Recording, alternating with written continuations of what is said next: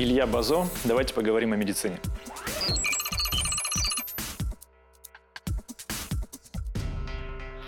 Почему зубы мудрости вылезают последними и зачем их удалять?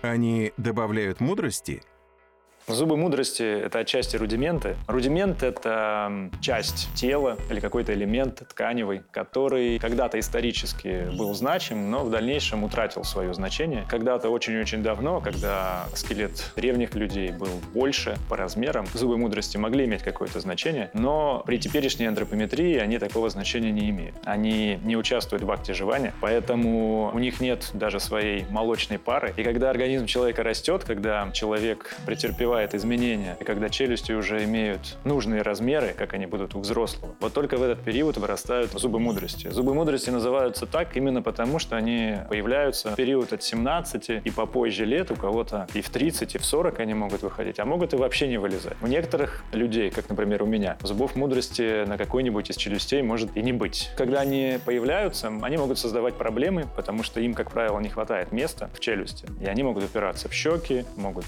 доставлять какие-то другие проблемы, упираться в соседние зубы, в седьмые, создавать участки кариеса, воспаления. Поэтому их приходится довольно часто убирать. Также их приходится убирать, например, когда хочется выровнять зубы, исправить прикус. Перед ортодонтическим лечением, как правило, первым этапом всегда идет удаление зубов мудрости. Почему засунуть лампочку в рот легко, а вытащить нет? Засунуть лампочку в рот легко, потому что губы в этот момент расслаблены. И то есть, если объем открывания рта позволяет, соответствует диаметру лампочки, тогда она ну, довольно легко зайдет. Но затем происходит рефлекторный спазм мускулатуры, потому что у нас вся зубочелюстная система организована таким образом, что если мы открыли рот, мы должны его закрыть. Поэтому при широко открытом рте, когда там уже находится лампочка, зубочелюстная система пытается сомкнуть челюсти. Мышцы напряжены, и лампочку уже очень тяжело вытащить, и практически на самом деле невозможно возможно без какого-то стороннего вмешательства. Зачем нужны молочные зубы, если они все равно выпадают? Молочные зубы – это своего рода временные органы. В медицине называется провизорный аппарат. Они нужны в тот момент, когда челюсти у человека а еще очень маленькие. Скелет растет до 21 года, челюсти будут увеличиваться в размерах. Поэтому те зубы, которые появились и которые были нужны в детстве, чтобы пережевывать пищу, чтобы разговаривать, у взрослого человека они бы уже занимали слишком мало места в челюсти. Поэтому их задача смениться, смениться более большими зубами, более развитыми, ну и, кстати говоря, большим количеством зубов, потому что молочных зубов у нас меньше, чем постоянных. Почему мы не можем отращивать себе конечности заново, как ящерица? Способности ткани организма человека к регенерации, да и вообще млекопитающих, не только человека, они ограничены. Вот, например, у человека сломалась кость. Способности костной ткани к регенерации достаточно для того, чтобы в простом случае произошло сращение. Особенно, когда совпадают все факторы, кость в этом месте не двигается, она зафиксирована, наложили гипс. Таким образом, за месяц все срастется, а в дальнейшем, через месяцев 6, произойдет минерализация, и кость станет такая же жесткая, такая же прочная, как и была до этого, а может быть даже немножко прочнее. Но при этом, если человек потеряет потеряет какую-нибудь конечность, она заново не отрастет, потому что регенеративные способности, они ограничены. Все на самом деле достижения и цели биотехнологий, регенеративной медицины, они сводятся к тому, чтобы каким-то образом немножко подстегнуть собственные возможности организма к регенерации, чтобы привнести какие-то материалы или препараты или другие средства в организм в тот момент, когда он нуждается в усилении репаративных способностей. Ну, например, случилось какое-то повреждение, травма, и требуется восстановить утраченные ткани. В этом случае могут применяться самые разные технологии, они все разрабатываются, и с 22 года у нас проходит десятилетие науки и технологий, реализуется национальный проект «Наука и университеты». В рамках этого национального проекта предусмотрены меры поддержки, которыми ученые со всей России могут уже сейчас пользоваться и пользуются. В частности, даже наша исследовательская группа использует некоторые меры поддержки, такие, которые предусмотрены и фондом Сколково, и фондом содействия инновациям. Есть ожидание, что за 10 лет приблизимся к моменту, когда мы, конечно же, не приобретем таких регенеративных возможностей, как ящерицы, но, по крайней мере, нам это будет уже и не нужно, потому что будут те средства и методы, которые позволят нам даже в самой тяжелой ситуации восстановиться. Когда искусственное сердце станет реальностью?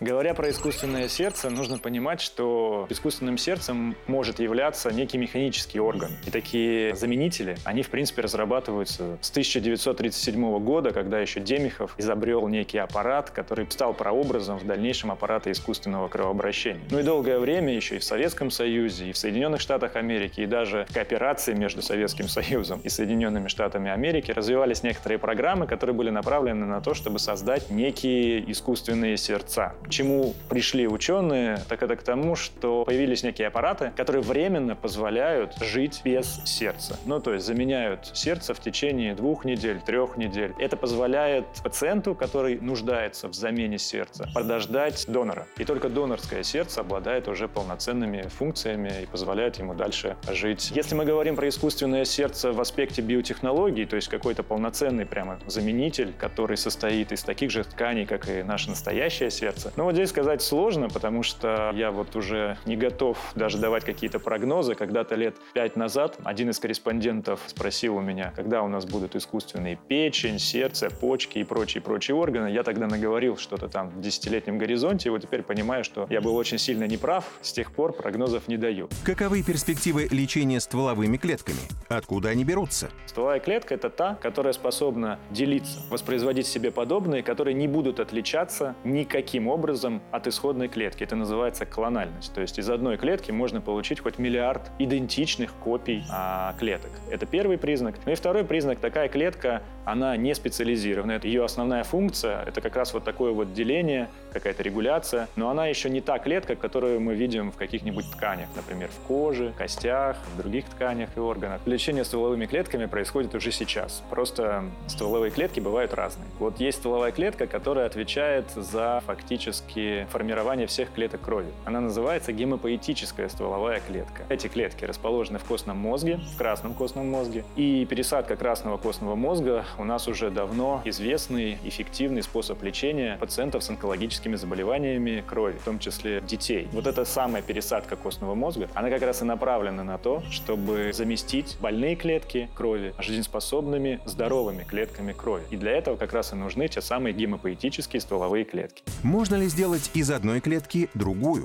Как показывают научные исследования, сделать из одной клетки другую вполне себе можно. И здесь можно вспомнить и Нобелевского лауреата Шиню Яманаку из Японии, который получил премию как раз-таки за открытие технологии индуцированных полирепатентных стволовых клеток. Сложное название, но говорит оно о следующем. То есть можно взять клетку, например, кожи, фибробласт, поместить в нее несколько факторов, а именно в оригинальной технологии 4 транскрипционных фактора, и с помощью определенных условий запустить жизнь этой клетки в обратную сторону. Из этой специализированной клетки кожи сделать из этой клетки эмбриональную. А уже дальше из этой эмбриональной клетки сделать все, что угодно, любую другую клетку. В России такая технология тоже развивается. В частности, известны труды и профессора Киселева, посвященные этой теме, и других российских ученых. В рамках десятилетия науки и технологий с 1 по 3 декабря в Парке науки и искусств Сириус пройдет второй конгресс молодых ученых. Станет неким итоговым мероприятием первого года в рамках десятилетия науки. Это большая большая площадка, объединяющая ученых самыми разными компетенциями, самых разных областей под одной крышей. Поэтому это очень полезное мероприятие, обязательное для посещения.